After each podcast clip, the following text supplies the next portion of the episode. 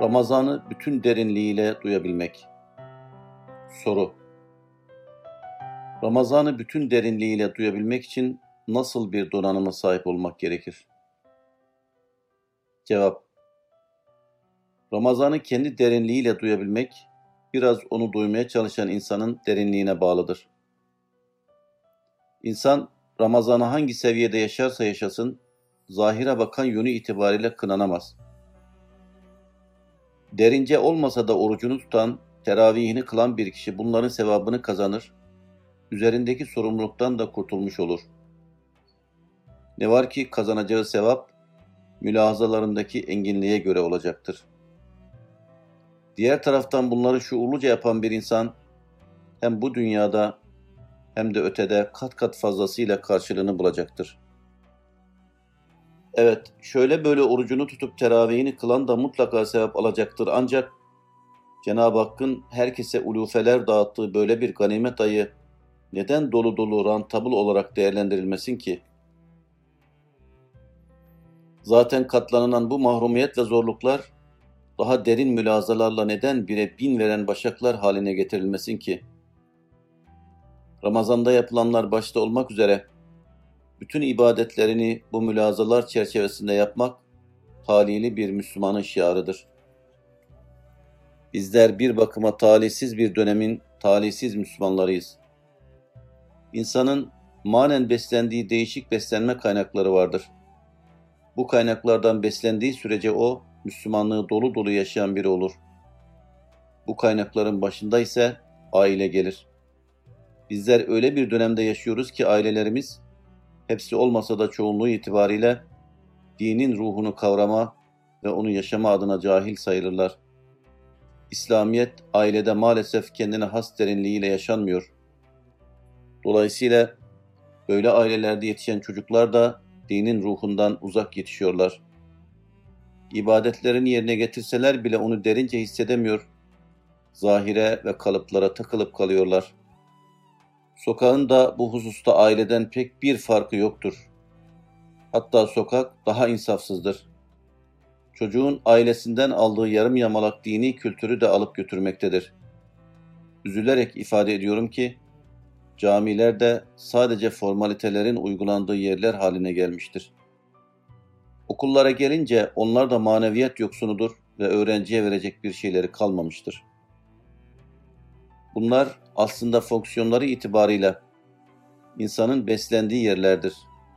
Evet, çocuk yuvada iyi beslenmeli, sokakta iyi arkadaşları olmalı, camiye gittiğinde dinin derince yaşandığını görmeli, okulda maneviyat adına alacağını almalıdır ki sonuçta iyi bir Müslüman olabilsin. Ne yazık ki bugün bu kaynakların hepsinde bir donukluk yaşanıyor. Müslümanlık buralarda formalite olarak icra ediliyor. Dolayısıyla bu kaynaklardan beslenemeyen bir müminin Ramazan ayını dolu dolu hissederek yaşaması da pek mümkün değildir. Problemi böylece tespit ettikten sonra şimdi de çözümüyle alakalı olarak yapabileceğimiz bir husus üzerinde bir nebze durabiliriz. Beslenme kaynaklarımızdaki bu donukluğu aşabilmek ve dini hayatı formalitelerden kurtarabilmek için formatla biraz oynamak isabetli olacaktır. Mesela toplum kendi arasında bir mukavele yapıp şöyle diyebilir: "Gelin bu Ramazan'da Kur'an-ı Kerim'i daha farklı okuyalım. Arapçasını okurken bir yandan da meal ve tefsirine bakalım. Teravihi hatimle kılmak üzere birbirimize söz verelim. Teravihi kılarken aralarda gürül gürül salavatlar getirelim. Cevşen ve Evrad-ı Kutsiye gibi dua kitaplarını okuyalım. Ramazan'ı daha derince duyma adına ne gerekiyorsa onu yapalım. Zaten teravihte müstehap olan, her selamdan sonra namazda geçen süre kadar oturup bir şeyler okumaktır. İki rekat kılıyorsanız iki rekat kılacak kadar, dört rekat kılıyorsanız dört rekat kılacak kadar oturup bir şeyler okumalısınız. Belki her gün farklı bir dua okuyarak o duyguyu sürekli canlı ve zinde tutacaksınız. Her gün yaptığınız o ibadetleri rengini, desenini değiştirmek suretiyle besleyeceksiniz. İşte bir şekilde bir araya gelmiş topluluklar kendi aralarında anlaşıp böyle bir mukavele yapabilirler. Ancak bunu yaparken dini altından kalkılamayacak mükellefiyetler yığını haline getirmemeye dikkat etmelidirler. Nefsi zorlayacak ancak ümitsizliğe düşürmeyecek şekilde bazı şeyleri taahhüt ederek üzerimize alıp onları öylece yaşamaya çalışabiliriz. Mesela teravihte bugün okuyacağımız ayetlerin mealini önceden okuyabiliriz. Böylece namaz esnasında farklı dünyevi mülahazalara dalıp gitmektense hatırımızda kaldığı kadarıyla o ayetlerin ifade ettiği manalar üzerinde yoğunlaşabiliriz. Meselenin bir diğer yanı da şudur. Teravihi aradan çıkarma, bir an önce bitirip işine gücüne bakma mülahazasıyla değil, duyup hissederek ikame etmeye çalışmak gerekir. Bazı kimseler sanki onun bir an önce bitirilmesi gerekirmiş gibi hem kısa sure ve ayetleri tercih etmekte hem de çok süratli okumaktalar. Böyle bir namazın kültür fizik hareketinden ne farkı vardır? Namaz Allah için eda edilecek, her bir rüknünde o yüceler yücesi mülahazaya alınacak. Onun huzurunda bulunmanın adab ve erkanına yakışır tarzda yerine getirilecek. O huzuru ihlal edecek tavır ve davranışlardan kaçınılacaktır. Yarı anlaşılıp yarı anlaşılmayacak şekilde hızlıca okunan Kur'an, eğilmesiyle kalkması bir anda gerçekleşen rükû ve secde o huzura yakışmaz. Bu şekilde okunana Kur'an denemeyeceği gibi kılınana da namaz demek zordur.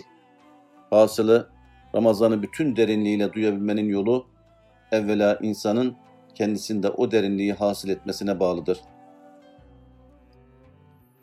İnanarak oruç tutmak. Soru: bir hadis-i şerifte "Men sâme Ramazâne îmânen ve ihtisâben gufira lehu mâ teqaddeme min zenbihi."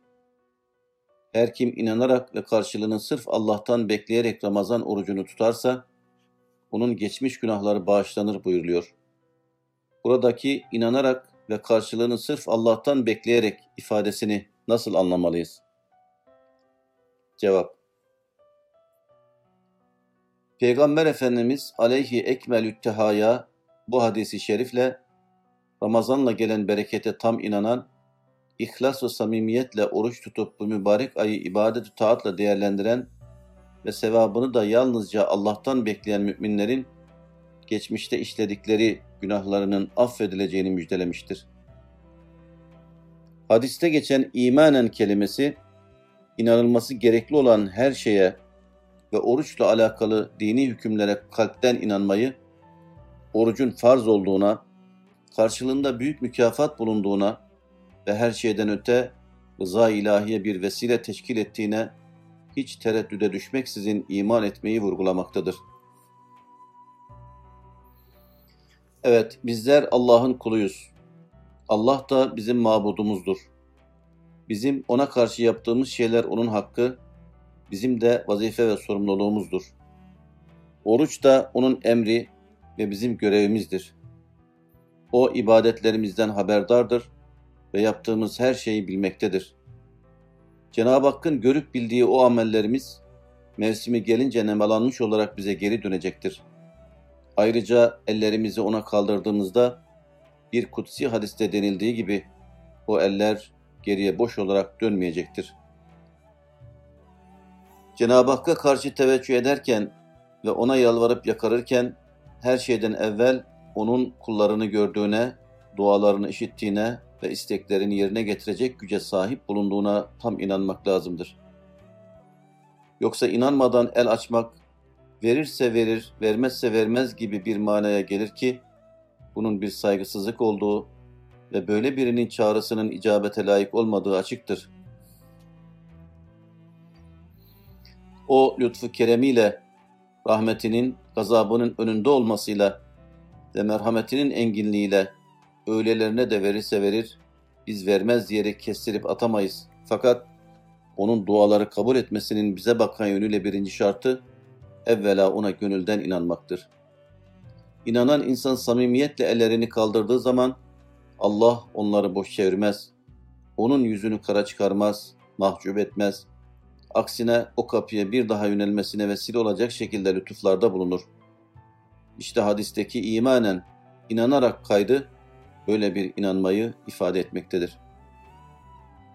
ihtisaben karşılığını sırf Allah'tan bekleyerek ifadesi ise dünyevi beklentilere girmeme, sadece Allah'ın hoşnutluğunu gözetme ve mükafatı onun rahmetinden umma demektir.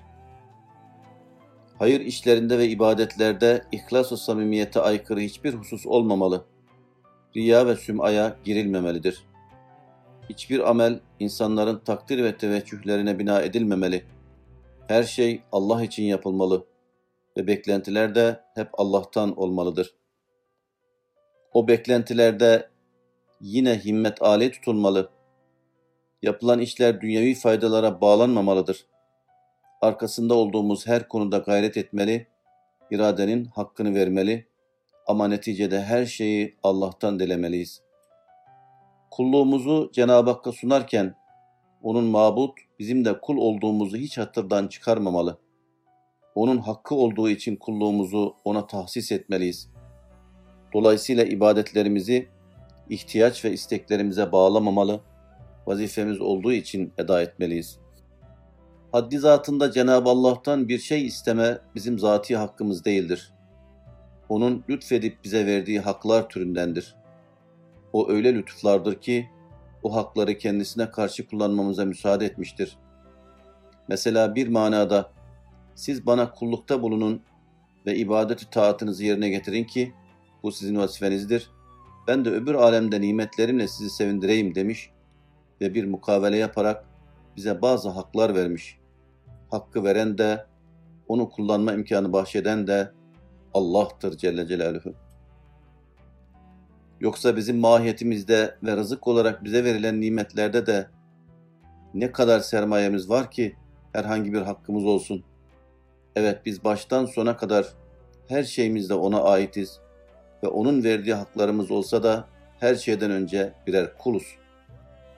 Öyleyse bir kula yakışır şekilde hareket etmeli ve sadece Halık'ımızın, Razık'ımızın ve Rabbimizin hoşnutluğunu dilemeli, ibadetlerimizi de bu niyetle yerine getirmeliyiz. İşte ihtisaben tabiri bu hakikatlere bağlı kalarak sadece Allah için oruç tutmak gerektiğini ve mükafatı yalnız ve yalnız ondan beklemenin lüzumunu belirtmektedir. Gösterişli iftar programları. Soru: son senelerde Ramazan-ı Şerif denilince gösterişli iftar sofraları ve şölen edalı programlar akla gelir oldu. Fakat Ramazan'la alakalı bazı yazılarda biraz daha sükunet, derinlik ve incelik ufku gösteriliyor. Kurbetimize vesile olması için Ramazan şölen gibi mi yaşanmalı yoksa sükunet içinde içe dönük olarak mı? Cevap: İnsan şahsi hayatı adına gösterişsiz, alayişsiz, tevazu ve mahviyet içinde olmayı tercih etmelidir. Onu dışarıdan görenler varsın yıkılıverecekmiş gibi görsünler. Ne var ki o iç dünyası itibariyle öyle bir mukavemet taşımalıdır ki, muhal farz göklerin bir tabakası parçalanıp üzerine düşse, o yine de yerinde sabit kadem durabilmelidir. Hem ruhi yanı hem de latife-i Rabbaniyesi itibariyle öyle sağlam durmalıdır. Bizim için esas olan budur. Sultanahmet'in kendi adını verdiği cami yapılırken, eteğinde taş taşıyarak, Allah'ım Ahmetçiğinin bu küçük hizmetini kabul buyur dediği gibi, biz de iç dünyamız itibariyle fevkalade mütevazi oluruz. Cihanları yerinden oynatacak çok önemli işlere vesile olsak bile nefsimize böyle bakarız. Nefis cümleden edna, vazife cümleden âlâ düşüncesi bizim için esastır.